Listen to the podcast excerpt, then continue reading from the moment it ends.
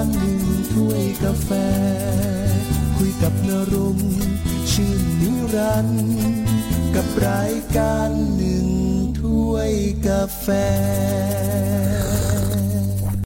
นี่ก็รายการหนึ่งถ้วยกาแฟทางพอดแคสต์หนึ่งถ้วยกาแฟวันนี้ยังคงเกาะติดสถานการณ์ในพม่านะครับ ที่พม่าในเวลานี้ใกล้จะเกิดสงครามกลางเมืองเข้าไปทุกขณะ ระหว่างชนกลุ่มน้อยที่พม่าเรียกนะครับ ก็จะสู้รบกับพม่า เพราะทหารต่างๆ ก็ระดมพลไม่ว่าจะเป็นไทยใหญ่กะเหรี่ยงนะครับ ก็รวมพลในการที่จะไปต่อสู้กับทหารพม่าแล้วในเวลานี้นั่นคือเหตุการณ์ที่จะเกิดขึ้นในอนาคตสองสาวันนี้แหละนะครับ แต่อย่างไรก็ตามพม่าเองมีประวัติศาสตร์ เอาช่วงที่หลังสงครามโลกครั้งที่สองมานี้ สำคัญเหมือนกัน เพราะว่าทางอังกฤษนั้นหลังจากที่ชนะสงคราม ก็มีการที่จะประกาศให้พม่าเป็นเอกราช โดยให้ชนเผ่าต่างๆ เป็นประเทศโดยเฉพาะไทยใหญ่ ที่พวกเรารู้จักในนามของรัฐฉานนะครับ แต่วันนี้เหตุการณ์ต่างๆ ประจำวันผมจะเว้นไว้ก่อน แต่จะไป เล่าเรื่องราวของสัญญาปางหลง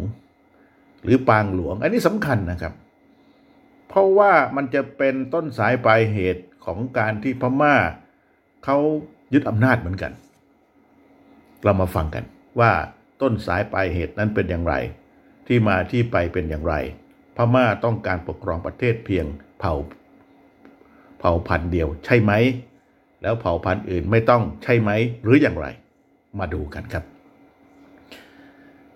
ย้อนอดีตไปเมื่อวันที่ 19 พฤศจิกายน 2428 ตอนนั้นกษัตริย์สีปอหรือสีปอมิน หรือบางทีก็เรียกว่ากษัตริย์ทีบอ ซึ่งเป็นกษัตริย์องค์สุดท้ายของพม่าในเวลานั้นครับ ก็ถูกกองทัพของอังกฤษเนี่ยบุกเข้ามาแล้วก็จับกลุ่มตัวได้ในวันที่ 1 มกราคม 2429 กองทัพอังกฤษก็ประกาศว่า ได้ทำการยึดดินแดนพม่า ไว้หมดแล้วในเวลานั้น รัฐฉานของชาวไทยใหญ่ ยังไม่ได้ถูกนับรวมเป็นส่วนหนึ่งของแผ่นดิน จบจนกระทั่งถึงเดือนมกราคม พศ 2430 อังกฤษก็เลยเดินทางยกกองทัพมายึดรัฐฉาน และประกาศให้รัฐฉานเป็นส่วนหนึ่งของรัฐอารักขาของอังกฤษ ถ้าดูแล้วรัฐฉานนั้นก็ถือว่าอยู่ใกล้ ๆ กับประเทศไทยนี่แหละ นะครับ ทางท่าขี้เหล็ก แถบเนี้ยพวกเรารู้จักกันดี ตรงนี้คือคือรัฐฉานนั่นเอง ในช่วงที่รัฐฉานอยู่ภายใต้การปกครองของอังกฤษ ก็ได้มีการแบ่งแยกการปกครอง และงบประมาณของรัฐฉานกับพม่าออกจากกันอย่างชัดเจนนะครับ โดยในสมัยนั้นพม่าก็จะเป็นฝ่ายคอยต่อต้านอังกฤษมาโดยตลอด ขณะที่เจ้าฟ้าและประชาชนชาวไทยใหญ่ ได้ให้ความร่วมมือกับอังกฤษ ในเวลานั้น แล้วก็ช่วยเหลืออังกฤษด้วย ในการสู้รบสมัยสงครามโลกครั้งที่หนึ่งและครั้งที่สองเป็นอย่างดีครับ แต่หลังจากที่แผ่นดินพม่าและไทยใหญ่ตกอยู่ภายใต้การปกครองของอังกฤษประมาณ 50 ปี วันที่ 15 สิงหาคม 2482 องซานองซานคนนี้ก็คือพ่อขององซานซูจีนี่แหละนะครับ ได้จัดตั้งกอง กำลังกลุ่มคอมมิวนิสต์ใต้ดินขึ้น เพื่ออะไรครับเพื่อให้พม่าหลุดพ้นจากการเป็นอาณานิคมของอังกฤษ โดยที่องซานทำหน้าที่เป็นเลขาธิการของกลุ่ม องซานพยายามหาทางติดต่อกับพวกคอมมิวนิสต์กลุ่มต่างๆ โดยหลังจากเดินทางกลับจากอินเดียก็มาย่างกุ้งเลย แล้วองซานเองก็แอบลักลอบเดินทางไปยังประเทศจีนในตอนนั้น และเนื่องจากลงเรือผิดลำครับ แทนที่จะไปจีนกลายไป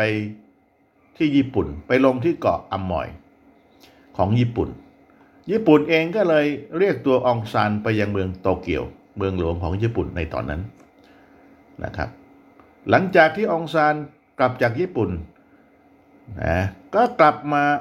รวบรวมสมัครพรรคพวกได้จำนวน 30 คน 30 คนนี้ในจำนวนนี้ก็มีเนวิน ไปด้วยนะครับ ไปฝึกการรบที่ญี่ปุ่นนู่นแหละ เพราะว่าตอนนั้นใกล้สงครามโลกครั้งที่สองเข้าไปทุกขณะ ต่อมาวันที่ 26 ธันวาคม 2484 องซาน ซึ่งเป็นบิดาขององซานซูจีนี่แหละ ก็เลยจัดตั้งกองทัพอิสระภาพแห่งพม่า มีชื่อเป็นภาษาอังกฤษด้วยนะครับคือ BIA ย่อมาจากคำว่า Burma Independent Army ตั้งที่ไหนครับ ตั้งที่กรุงเทพบ้านเรานี่แหละนะและในปีพศ 2485 ก็ได้นำกำลังเข้าร่วมกับทหารญี่ปุ่น โจมตีประเทศอาณานิคมของอังกฤษ โดยในช่วงสงครามโลกครั้งที่สองนั้น ทหารญี่ปุ่นได้เดินทัพเข้ามาในดินแดนของพม่า แล้วก็รัดฉานในเวลาเดียวกัน พร้อม ๆ กัน นั้นทางเจ้าฟ้ารัชฉานเนี่ยก็ได้จัดส่งเจ้าหน้าที่ข้าราชการของอังกฤษไปยังอินเดียครับช่วยเหลือมากเลยกับอังกฤษ ส่งไปอินเดียและส่งไปพม่านะแล้วตอนนั้นญี่ปุ่นมาก็ได้ทำการทารุณกรรมประชาชนชาวไทยใหญ่ในรัฐฉานที่ให้การสนับสนุนกับอังกฤษจนกระทั่งว่าสงครามโลกครั้งที่สองสงบลง ญี่ปุ่นแพ้สงคราม เพราะว่าถูก บอมระเบิดที่ฮิโรชิมาและนางาซากิสองลูก ลิตเติ้ลบอยกับแฟตบอยยอมแพ้กลับประเทศ ที่นี้เนื่องจากสงครามโลกครั้งที่สองในเดือนสิงหาคม 2484 รัฐบาลอเมริกาเนี่ยแล้วก็อังกฤษ ได้ทำหนังสือข้อตกลงที่ชื่อว่าเตหาราน หรือเตหารานอะกริเมนโดยมีใจความระบุไว้ว่า หากสงครามโลกครั้งที่สองสิ้นสุดลง การคืนเอกราชให้แก่ดินแดนอาณานิคมของทั้งสองประเทศจะคืนให้ทั้งหมด เมื่อสิ้นสุดสงคราม องซานก็พยายามติดต่อเข้าพบผู้นำรัฐบาลอังกฤษที่ลอนดอน เพื่อเจรจาขอคืนเอกราชให้กับพม่า ในช่วงเวลาที่อังกฤษปกครองพม่า อยู่ในตอนนั้น ขณะเดียวกันก็ปกครองรัฐฉานอยู่ด้วย ก็ได้มีนักศึกษาในรัฐฉานเนี่ยที่ไม่ใช่ชาวไทยใหญ่นะครับ ย้ำนะที่ไม่ใช่ชาวไทยใหญ่ เดินทางไปศึกษาที่กรุงย่างกุ้ง แล้วก็ซึมซับรับเอาแนวความคิดฝักใฝ่รัฐิคอมมิวนิสต์เนี่ยเข้ามา แล้วก็เริ่มมีการเกลียดชังและต้องการล้มล้างระบอบเจ้าฟ้าในรัฐฉาน โดยนักศึกษากลุ่มนี้ได้เข้าไปร่วมกลุ่มกับกลุ่มต่อต้านผู้ล่าอาณานิคมเพื่อเอกราชขององซาน แล้วก็ตกลงรับเอาภาระหน้าที่เหล่านี้มาบ่อนทำลายการปกครองระบอบเจ้าฟ้าในรัฐฉาน แล้วก็หันเข้าไปร่วมกับพม่า แล้วก็เรียกร้องเอกราชจากอังกฤษฟังให้ดีนะนะครับ เรียกร้องเอกราชจากอังกฤษ แทนที่จะสนับสนุนรัฐฉานไปสนับสนุนองซานแล้วก็อาศัยรัฐฉานเป็นพื้นที่ปฏิบัติการ เห็นไหมครับ ทีนี้เนื่องจากเจ้าฟ้ารัชฉานเนี่ยเป็นมิตรกับอังกฤษมาด้วยตลอดครับ ช่วยเหลือเกื้อกูลกัน สงครามมาพา ชาวอินเดียพาชาวอังกฤษหนีไปอยู่อินเดียนะครับ ปกป้องคอยคุ้มกันอังกฤษ ชาวอังกฤษมาโดยตลอดนะเมื่อสงครามโลกครั้งที่สองของอังกฤษ สิ้นสุดลง นะครับอังกฤษก็สัญญากับเจ้าฟ้าว่าขอให้รัฐฉานอยู่ในอารักขาของอังกฤษต่อไปก่อน และอังกฤษจะทำการพัฒนาทางด้านการศึกษาการเมืองการปกครอง การติดต่อต่างประเทศ ทั้งในประเทศด้วยการเศรษฐกิจจะให้ความรู้รวมทั้งการคมนาคมในรัฐฉานให้เรียบร้อยซะก่อน แล้วอังกฤษจะคืนเอกราชให้ในภายหลัง อังกฤษบอกอย่างนั้นหลังจากสิ้นสุดสงครามโลกครั้งที่สองไปแล้ว สำหรับองซานองซานนี่เป็นพม่าแน่นอน ในตอนแรกนั้นเป็นผู้ที่มีบทบาทแรกๆเลยชักจูงทหารญี่ปุ่นเข้ามาในพม่านะครับ ที่เข้ามาเพื่อต้องการที่อยากจะให้ทหารญี่ปุ่นเนี่ยขับไล่อังกฤษออกไปนะเพื่อต้องการให้พม่าเป็นเอกราชนำกองกำลังต่างๆ ขับไล่อังกฤษ ในตอนแรก ๆ แต่ตอนหลังๆมาครับ วันที่ 27 มีนาคมนะ27 มีนาคม 2488 กลับนำกำลังทหารเข้าสู้รบกับญี่ปุ่น และเอาวันนั้นคือวันที่ 27 มีนาคม 2488 เนี่ยนะตั้งแต่วันนั้นเป็นต้นมา ให้ถือว่าวันนั้นคือวันกองทัพพม่ามาจนถึงปัจจุบัน ซึ่ง 27 มีนาคม 2564 พลโทขออภัยพลเอกอาวุโสมินอองไรก็จัดการสวนสนามแสดงแสนยานุภาพ เพราะว่าเป็นวันกองทัพพม่า มีผู้ช่วยรัฐมนตรีว่าการกระทรวงกลาโหมของรัสเซียนะครับ มาด้วยครับวันนั้นนะ อันนี้คือที่มา ทีนี้ทางด้านเจ้าฟ้าไทยใหญ่ หลังจากสงครามรอบครั้งที่สองสิ้นสุดลง ในเดือนสิงหาคม 2488 ญี่ปุ่นยอมแพ้สงคราม สองเดือนถัดมา เจ้าหญิงเมืองป่อนสิ้นพระชนครับ บรรดาเจ้าฟ้าเมืองต่างๆ ก็เลยเดินทางมาร่วมงานพระศพทำให้มีโอกาสพบปะและพูดคุยกันว่า น่าจะจัดให้มีการประชุมของเจ้าฟ้าทั้งหมด เพื่อปรึกษาหารือเกี่ยวกับอนาคตของรัฐฉาน ต่อมาวันที่ 31 มกราคม 2489 การประชุมของเหล่าเจ้าฟ้าไทยใหญ่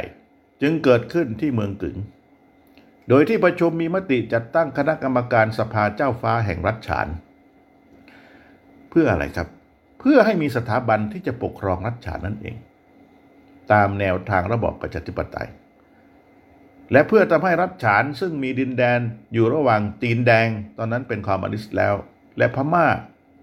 ขนาบข้างอยู่ สามารถดำรงอยู่ได้อย่างมั่นคง นอกจากนี้ทางเจ้าฟ้าไทยใหญ่ครับ ก็ยังมีแนวคิดที่จะร่วมสร้างบ้านแปลงเมืองกับรัฐคัตชิน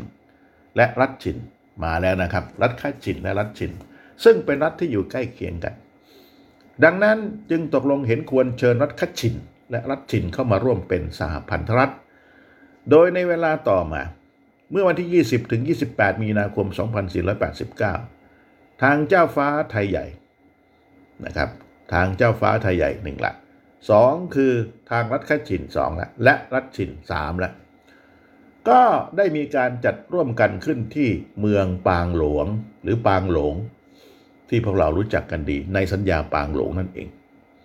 โดยเห็นพ้องต้องกันที่จะทำการจัดตั้งสหพันธรัฐเทือกเขา และสภาผู้นำสหพันธรัฐเทือกเขานะครับ ที่เป็นภาษาอังกฤษเลยนะครับเขามีภาษาอังกฤษ Supreme Council of United Hill People ชื่อย่อๆว่า SCOUH นะครับแล้วกำหนดให้ส่งตัวแทนเข้ามาเป็นสมาชิกสภารัฐละ 6 คน รวมกันแล้ว 18 คน โดยเริ่มจัดตั้งภายในปี 2490 2490 หลายท่านก็เกิดละถ้านับปีนี้ก็ 70 กว่าปีนะครับ และให้การประชุมร่วมกันในครั้งนั้นที่เมืองปางหลงเนี่ย เป็นการจุดประกายเริ่มต้นของการอยู่ร่วมกันแบบสหพันธรัฐในดินแดนแถบนี้ 2490 แต่เนื่องจากนักศึกษานะครับ ที่ไปจากรัฐฉานแต่ไม่ใช่คนไทยใหญ่ กลายเป็นแนวร่วมของพม่าครับนะที่ผมย้ำว่าเนี่ยนะนักศึกษาไปจากรัฐฉานแต่ไม่ใช่เท่าใหญ่ๆก็ไปร่วมกับพม่าเห็นไหมฮะก็ได้ทำการแจ้งข่าวการประชุมเนี้ยร่วมกันของสามรัฐครั้งนี้ให้ทางการพม่าทราบโดยเร็วนะทางการพม่าซึ่งนำโดยนายอุนุและนายอูจอ จึงเดินทางเข้ามาร่วมประชุมด้วย แม้ว่าการประชุมในครั้งนี้ตัวแทนจากพม่าจะเข้าประชุมด้วย แต่ในที่ประชุมก็ยังไม่สามารถหาข้อตกลงร่วมกันได้ เนื่องจากเจ้าฟ้าไทยใหญ่ ได้พูดในที่ประชุมอย่างชัดเจนว่าต้องการจัดตั้งสหพันธรัฐที่ไม่มีพม่ารวมอยู่ด้วย ไม่เอาพม่า ดังนั้นตัวแทนชาวพม่าที่เข้ามาร่วมประชุม ก็เป็นแค่ผู้สังเกตการไม่มีสิทธิ์การแสดงความคิดเห็น หรือลงมติใด ๆ ทั้งสิ้น ตอนนั้นนายอุนุนี่มานะครับ แล้วองซานไม่ได้มา ตอนนั้นองซานเป็นหัวหน้าใหญ่อยู่นะครับ หลังจากต่อมานะองซานถูกฆ่าตายในที่ประชุม พร้อมคณะหลายคน อูนุนี่รอด ต่อมาก็ได้เป็นนายกรัฐมนตรีเห็นไหมอันนี้คือที่มา ทีนี้ต่อมาวันที่ 27 กรกฎาคม 2489 บรรดาเจ้าฟ้าไทยใหญ่ ก็ได้ร่วมกันจัดตั้งคณะกรรมการสภาเจ้าฟ้าแห่งรัฐฉานนะครับ ก็มีชื่อเหมือนกันนะครับ เป็นภาษาอังกฤษนะ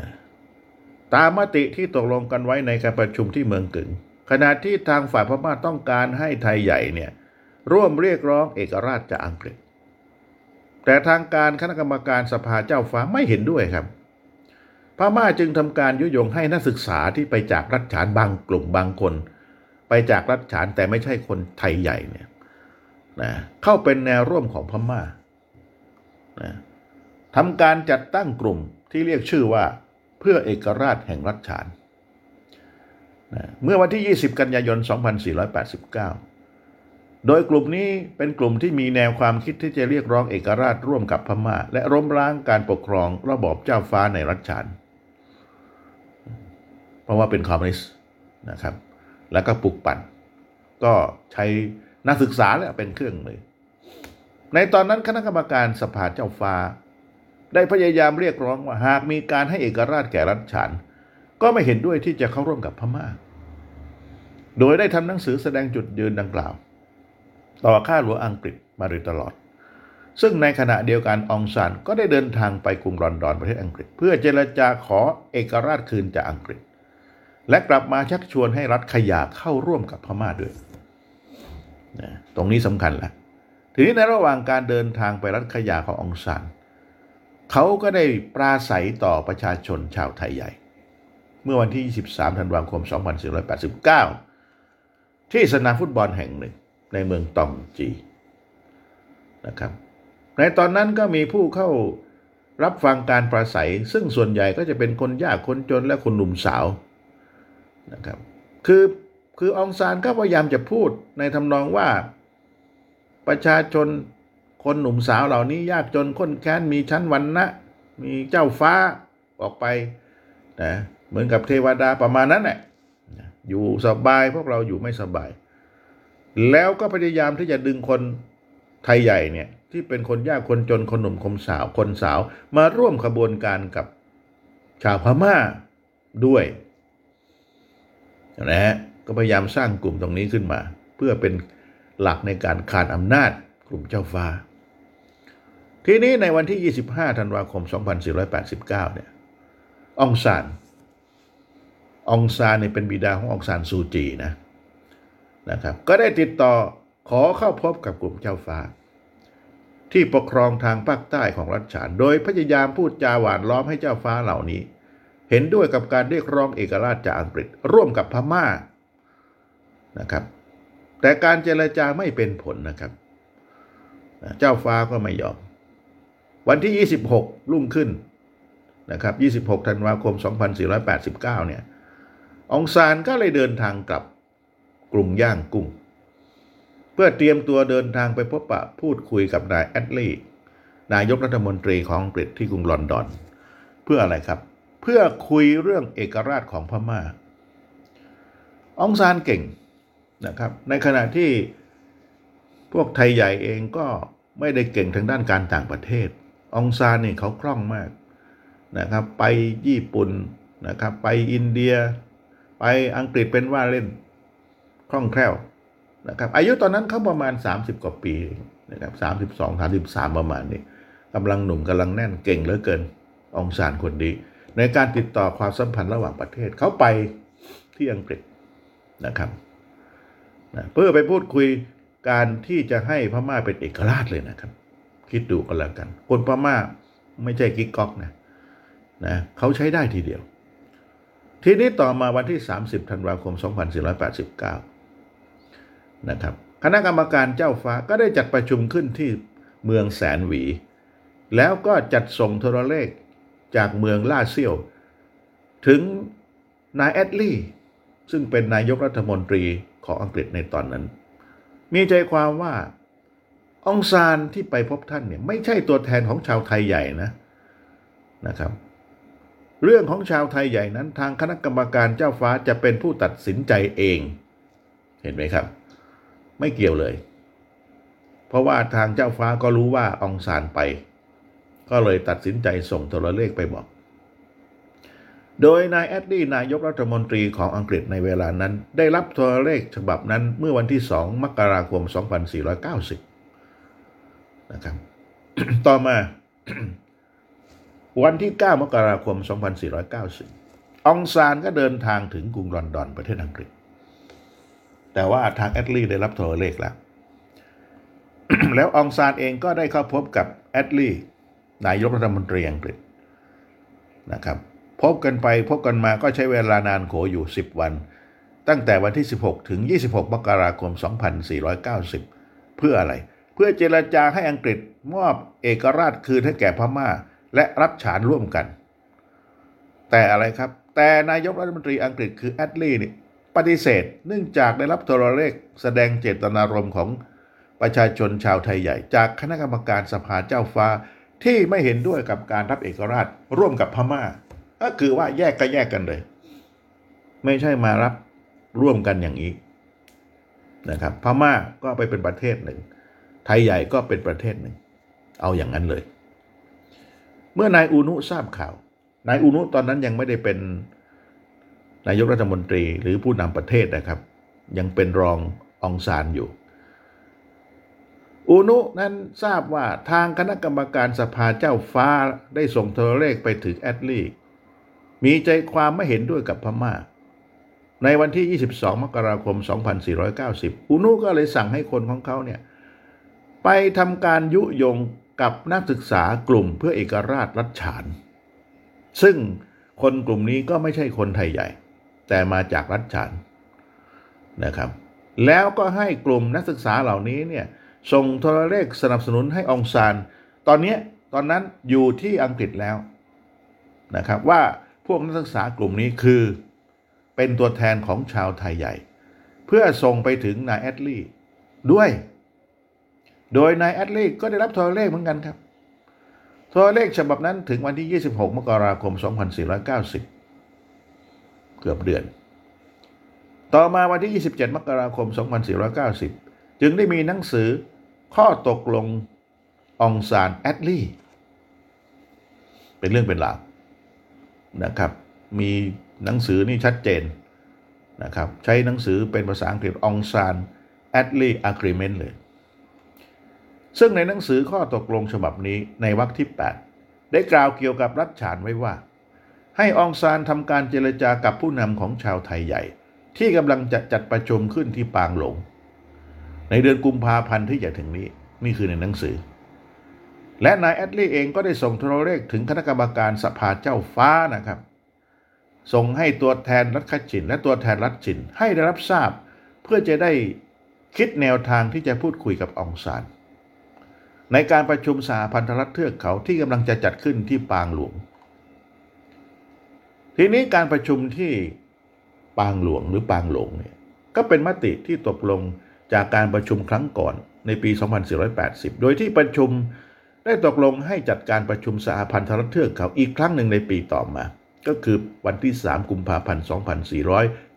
2490 นะครับ คือปีรุ่งขึ้น ทางคณะกรรมการสภาเจ้าฟ้า ก็ได้มีการจัดประชุมสหพันธรัฐเทือกเขาขึ้นที่เมืองปางหลง อีกครั้งหนึ่งนะครับ งบประมาณค่าใช้จ่าย การจัดเลี้ยงการจัดประชุม ทางคณะกรรมการสภาเจ้าฟ้าเป็นผู้ออกเองทั้งหมดนะย้ำนะออกเองทั้งหมดเลย ไม่มีใครจ่าย หลังจากการประชุมวันที่ 7 กุมภาพันธ์ 2490 คือ 4 วันต่อมา คณะกรรมการสภาเจ้าฟ้าและประชาชนชาวไทยใหญ่ ก็เลยมีมติจัดตั้งสภาแห่งรัฐฉาน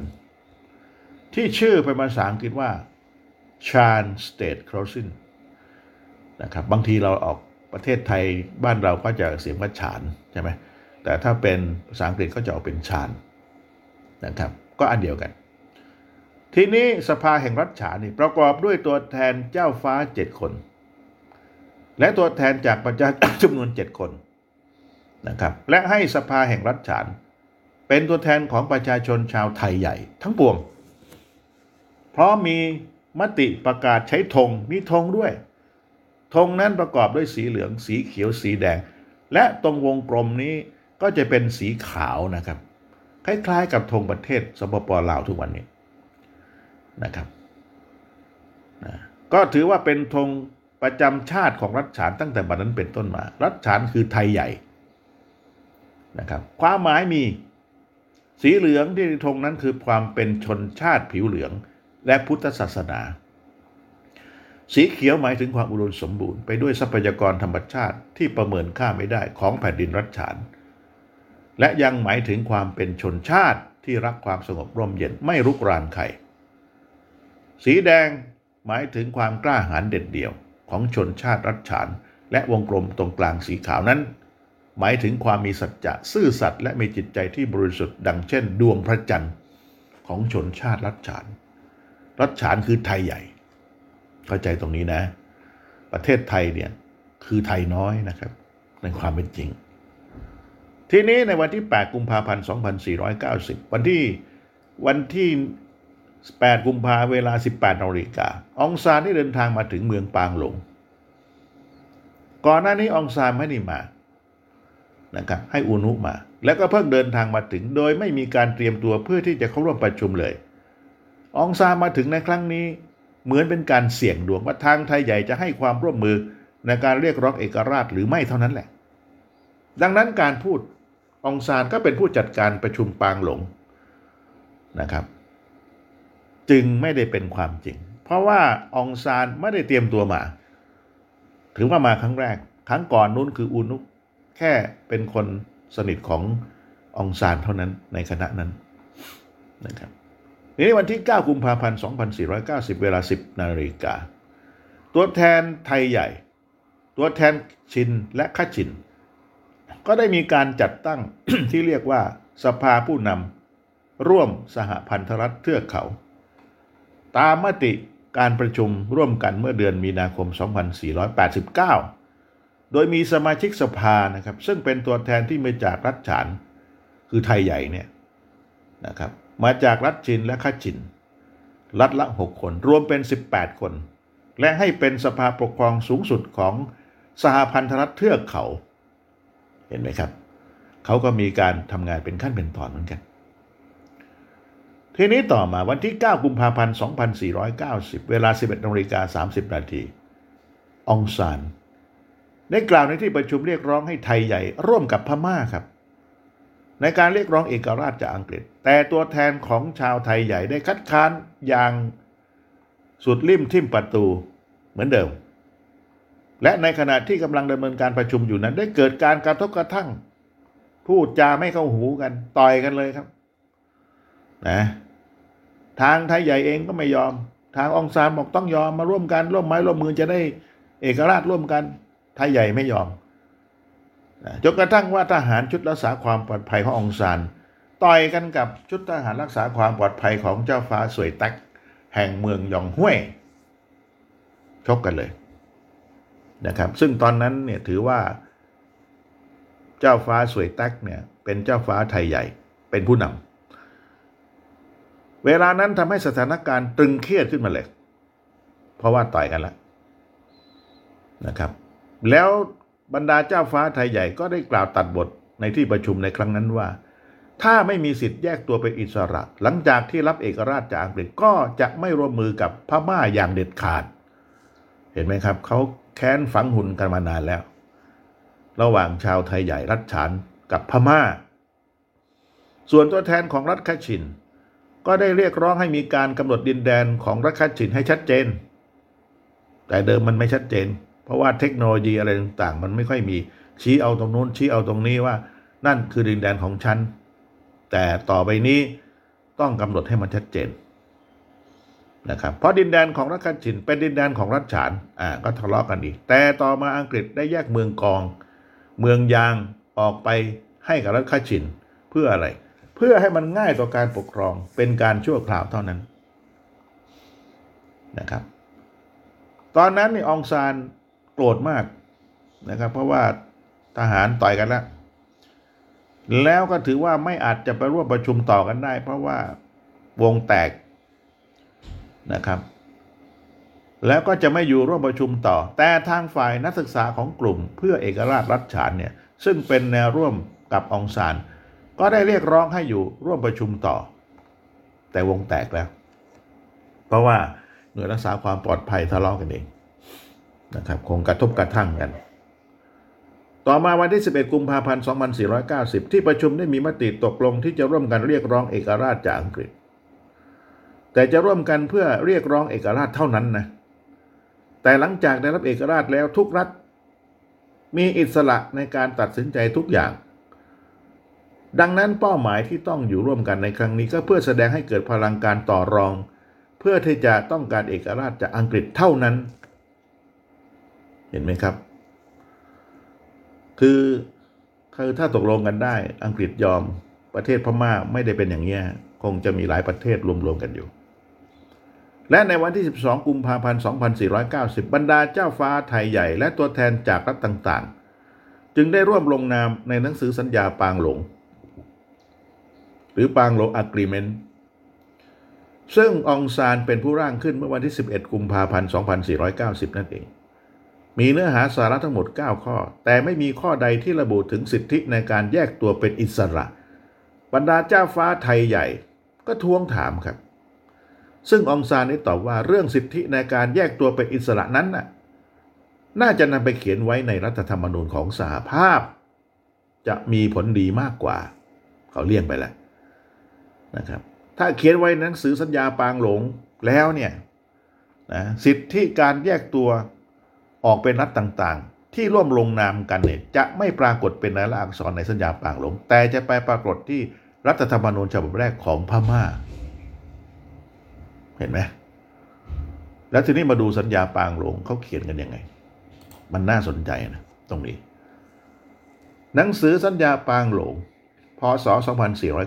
2490 ข้อที่หนึ่งให้ตัวแทนของสภาผู้นำสหพันธรัฐเทือกเขานะ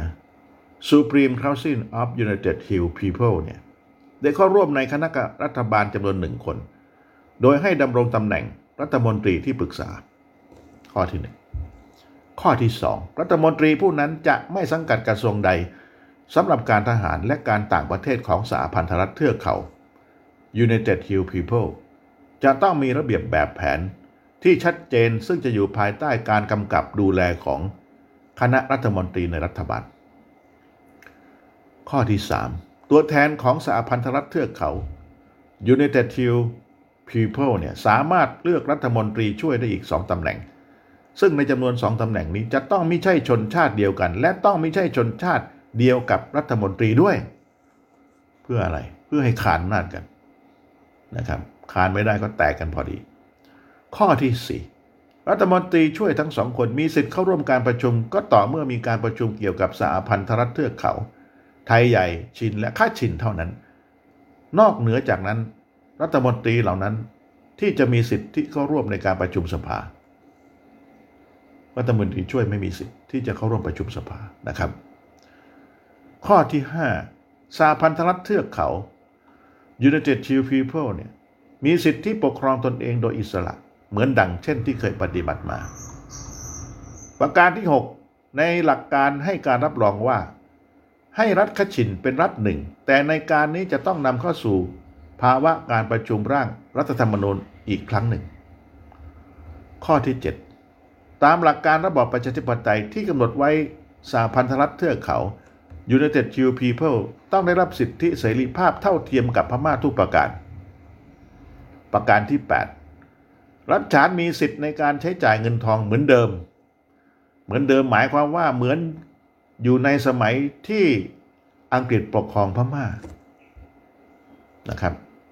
ประการที่ 9 ต้องนำเงินส่วนกลางจากทางรัฐบาลไปช่วยเหลือแก่รัฐชินและกัชิน ส่วนหนี้สินระหว่างพม่าและไทยใหญ่นั้น ให้รัฐมนตรีและรัฐมนตรีช่วยของสหพันธรัฐเทือกเขา United Hill People ทำการตรวจสอบและเพื่อดำเนินการแก้ไขต่อไป มี 9 ข้อ 9 ข้อนี้ไม่ได้บอกเลยว่า จะแบ่งประเทศ หลังจากที่อังกฤษให้เอกราชนะครับ แล้วชนเผ่าต่างๆ ที่มาร่วมประชุมกันก็มีอยู่แค่สี่คืออะไร คือพม่า คือรัฐฉานคือไทยใหญ่ รัฐขจินและรัฐจินเท่านั้นเอง ไม่มีกะเหลี่ยงนะครับ ไม่มีกะเหลี่ยงกะเหลี่ยงไม่ได้ร่วม แล้วผู้ที่ร่วมลงนามในหนังสือปางหลงเนี่ย ฝ่ายพม่าคือองซานคนเดียวเลยโดดๆไปเดียวๆเลย ไม่มีใคร ส่วนฝ่ายข้าชินมีตั้งห้าคนห้าคนนั้น มีชื่อว่าคนที่หนึ่งสมาตูวาสินวันนองนะคนที่สองตูวาจอริศคนที่สามเต่งรัตตันคนที่สี่ตูวาเจาะลุน คนที่ห้าละป่านกะลองพม่าเองหรือรัฐฉินรัฐอะไรต่างๆ ไม่มีนามสกุลนะครับ มีชื่ออย่างเดียว ฝ่ายชินนั้นมีสามคนคือลวกมง คนที่สองคืออ่องจาคบ คนที่สามก็คือกียงมัน มาจากเมืองต่างๆ ของฝ่ายชิน ฝ่ายไทยใหญ่นั้นก็มาอยู่หลายคน เช่น คนที่หนึ่งขุนเจ้าขุนป่านจริงนะครับ คนที่สองเจ้าสวยแตก คนที่สามเจ้าห่มฟ้า คนที่สี่เจ้าหนุ่ม คนที่ห้าเจ้าจามทุน คนที่หก เจ้าทุนเอ คนที่เจ็ดอูผิว คนที่แปดขุนพง คนที่เก้าตินเอ คนที่สิบเกียร์ฟุ คนที่สิบเอ็ดเจ้าเหยียบฟ้านะครับ คนที่สิบสองทุนมิ้น คนที่สิบสามขุนจอ คนที่สิบสี่ขุนทีไทยใหญ่มีทั้งหมด 14 คนคัดชิน 5 ชิน 3 พม่าหนึ่งครับ คือองซาน รวมแล้ว 23 คนในการประชุมกัน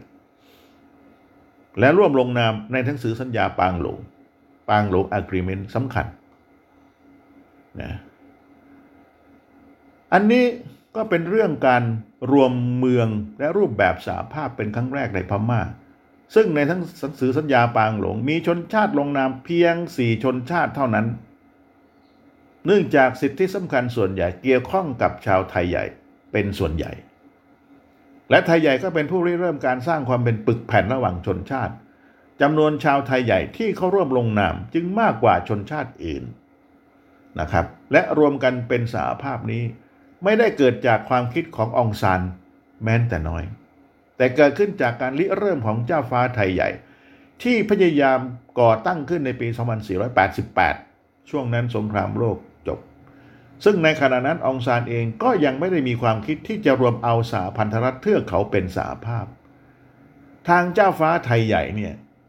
ก็เป็นผู้เตรียมการดำเนินการไว้ทั้งหมดแล้ว แต่ภายหลังองซานได้เข้ามาฉกฉวยโอกาส จะเรียกว่าชุบมือเปิบก็ได้มาคนเดียวเลยครับพม่า ถือเอาการก่อตั้งสาภาพเป็นการริเริ่มของพม่า เนื่องจากหนังสือสัญญาปางหลง หรือปางหลงอะกรีเมนต์เนี่ยนะ ซึ่งตกลงร่วมกันเรียกร้องเอกราช และจัดตั้งคณะรัฐบาลในการปกครองประเทศต่อไปในอนาคต หลังจากที่ได้รับเอกราชแล้วจำเป็นจะต้องมีรัฐธรรมนูญในการปกครองประเทศนะครับดังนั้นในเดือนพฤษภาคม 2490 ถึงเดือนพฤศจิกายน 2490 คือปีเดียวกันเนี่ยก็ได้มีการร่วมกันร่างรัฐธรรมนูญขึ้นมา เป็นฉบับแรก และในบทบัญญัติที่ 10 บรรทัดที่ 202 ได้บัญญัติเกี่ยวกับการแยกตัวเป็นอิสระเอาไว้อย่างชัดเจนนะครับ ซึ่งในขณะที่ยังไม่มีหนังสือสัญญาปางหลงเนี่ย ตอนนั้นแล้วมิได้มีการกำหนดระยะเวลาในการอยู่ร่วมกันของเจ้าฟ้า และผู้นำของชาวไทยใหญ่ ก็มีความคิดเพียงแต่อยู่ว่าจะอยู่ร่วมกัน จึงได้เสนอให้อยู่ร่วมกันเป็นระยะเวลา 10 ปีนะครับ 10 ปี 10 ปีนี้ให้เริ่มนับตั้งแต่วันที่ 19พฤษภาเมษายน 2490 ในตอนนั้น อันนี้เขียนไว้ที่เมืองเมเมลซึ่งเป็นช่วงเวลาที่อังกฤษได้เข้ามาพบปะและถามความคิดเห็นของประชาชนสหพันธรัฐเทือกเขา ผลจากการร่วมลงนามในหนังสือสัญญาปางหลง และร่วมกันร่างรัฐธรรมนูญขึ้น อังกฤษก็เลยมอบเอกราชให้ชนชาติต่างๆ ในพม่าเมื่อวันที่ 4 มกราคม 2491 โดยทุกชนชาติจะต้องมีสิทธิเท่าเทียมกันทุกประการ เนื่องจากประเทศไทยใหญ่ ย้ำนะครับ เนื่องจากประเทศไทยใหญ่และพม่ามิได้เป็นประเทศเดียวกัน องซานจึงได้เรียกร้องต่ออังกฤษ เพื่อให้ไทยใหญ่และพม่า ได้รับเอกราชในเวลาเดียวกัน และตัวองซานเองก็ได้เดินทางไปพบปะพูดคุยกับเจ้าฟ้าในที่ประชุมปางหลง ซึ่งถ้าหากว่าไทยใหญ่และพม่า เป็นประเทศเป็นประเทศเดียวกันแล้ว องซานคงไม่ต้องเสียเวลา มาเจรจากับเจ้าฟ้า ในการประชุมที่ปางหลวงหรือปางหลงนะครับจนกระทั่งเกิดหนังสือสัญญาปางหลง ปางโลงอะกรีเมนต์ขึ้นมา ก็คงไม่เกิดรัฐธรรมนูญในปี 2490 นะครับ แล้วก็คงไม่มีบทเกี่ยวกับการแยกตัวเป็นอิสระ ดังนั้นประเทศไทยใหญ่และพม่า จึงมาเกี่ยวพันเริ่มตั้งแต่การลงนามร่วมกันในหนังสือสัญญาปางหลวงแล้วนะครับ แต่หลังจากที่ในพลเนวินมาแล้วครับในพลเนวิน คือหลังจากนั้นเนี่ยองซานถูกยิงตายนะครับ ในที่ประชุมที่กรุงย่างกุ้ง ต่อมาอุนุก็มา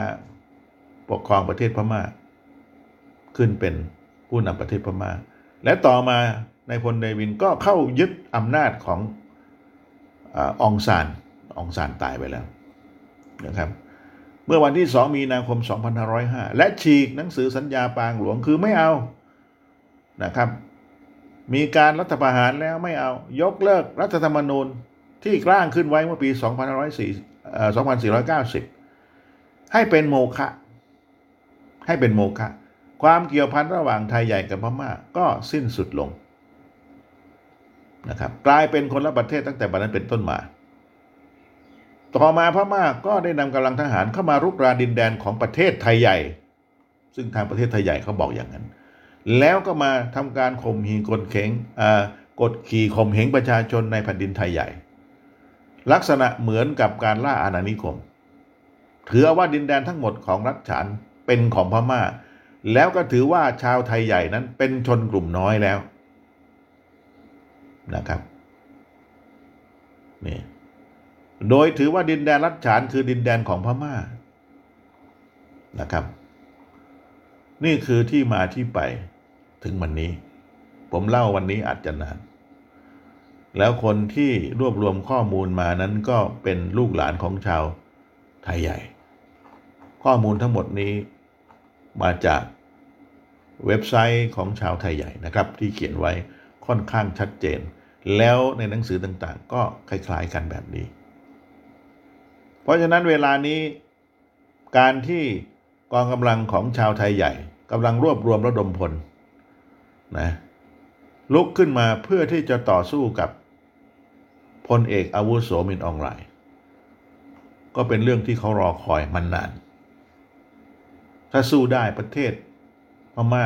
อาจจะมีประเทศเกิดใหม่ขึ้นมาอีก ที่เรียกว่าประเทศไตใหญ่ หรือคนไตนะครับ ซึ่งเป็นรัฐฉาน ผู้ที่นำอยู่ตอนนี้คือพลเอกเจ้ายอดศึก รัฐฉานั้นเป็นดินแดนที่ติดต่อทางตอนเหนือของประเทศไทยนะครับ ด้านจังหวัดแม่ฮ่องสอนเชียงใหม่เชียงรายขึ้นไป เป็นคนไทย พูดภาษาไทยเรารู้เรื่องนะครับ คนบางส่วนของชาวไทยใหญ่มาเรียนหนังสือ ในทางภาคเหนือของประเทศไทย และกลับไป มีความรู้ความสามารถ เพราะว่าดินแดนแถบนี้ใกล้กับประเทศไทย ขนบธรรมเนียมประเพณีคล้ายกันมากกับประเทศไทยบ้านเราในทุกวันนี้ เหตุการณ์พม่าจะรุนแรงมากขึ้นเรื่อยๆ ทุกวันทุกวัน อาจจะต้องเกิดสงครามกลางเมืองกันขึ้นมา แล้วคนไทยบ้านเราจะอยู่ยังไง ได้แต่เฝ้ามองนะครับ เมื่อเกิดเหตุการณ์นั้นขึ้นมาแล้ว ผลกระทบมันต้องเกิดกับประเทศไทยอย่างแน่นอน ไม่มากก็น้อย ยิ่งช่วงนี้โควิด -19 เข้ามาระสำระสายกันไปหมดในบ้านเรานะครับ นี่ก็รายการหนึ่งถ้วยกาแฟทางพอดแคสต์มีเป็นประจำทุกวันนำเรื่องเกาะติดสถานการณ์ในพม่า มาพูดมาคุยกัน เป็นความรู้นะครับ ฟังกันเพลินๆผมไม่ต้องการเรียกยอดไลค์อะไรมาก แต่ต้องการนำความรู้มาเล่าให้ฟังเกาะติดสถานการณ์ นะครับในบางเรื่องบางราวเท่านั้นเอง ซึ่งท่านหาดูหาฟังหาอ่านได้มากมายในอินเทอร์เน็ต แต่สำหรับผมก็ขอนำเสนอในเรื่องสัญญาปางโหลงนี้ให้ฟัง เอาละครับสำหรับวันนี้เวลามีเพียงเท่านี้ พรุ่งนี้พบกันใหม่ กับผมนรงชื่อนิรันดร์สวัสดีครับ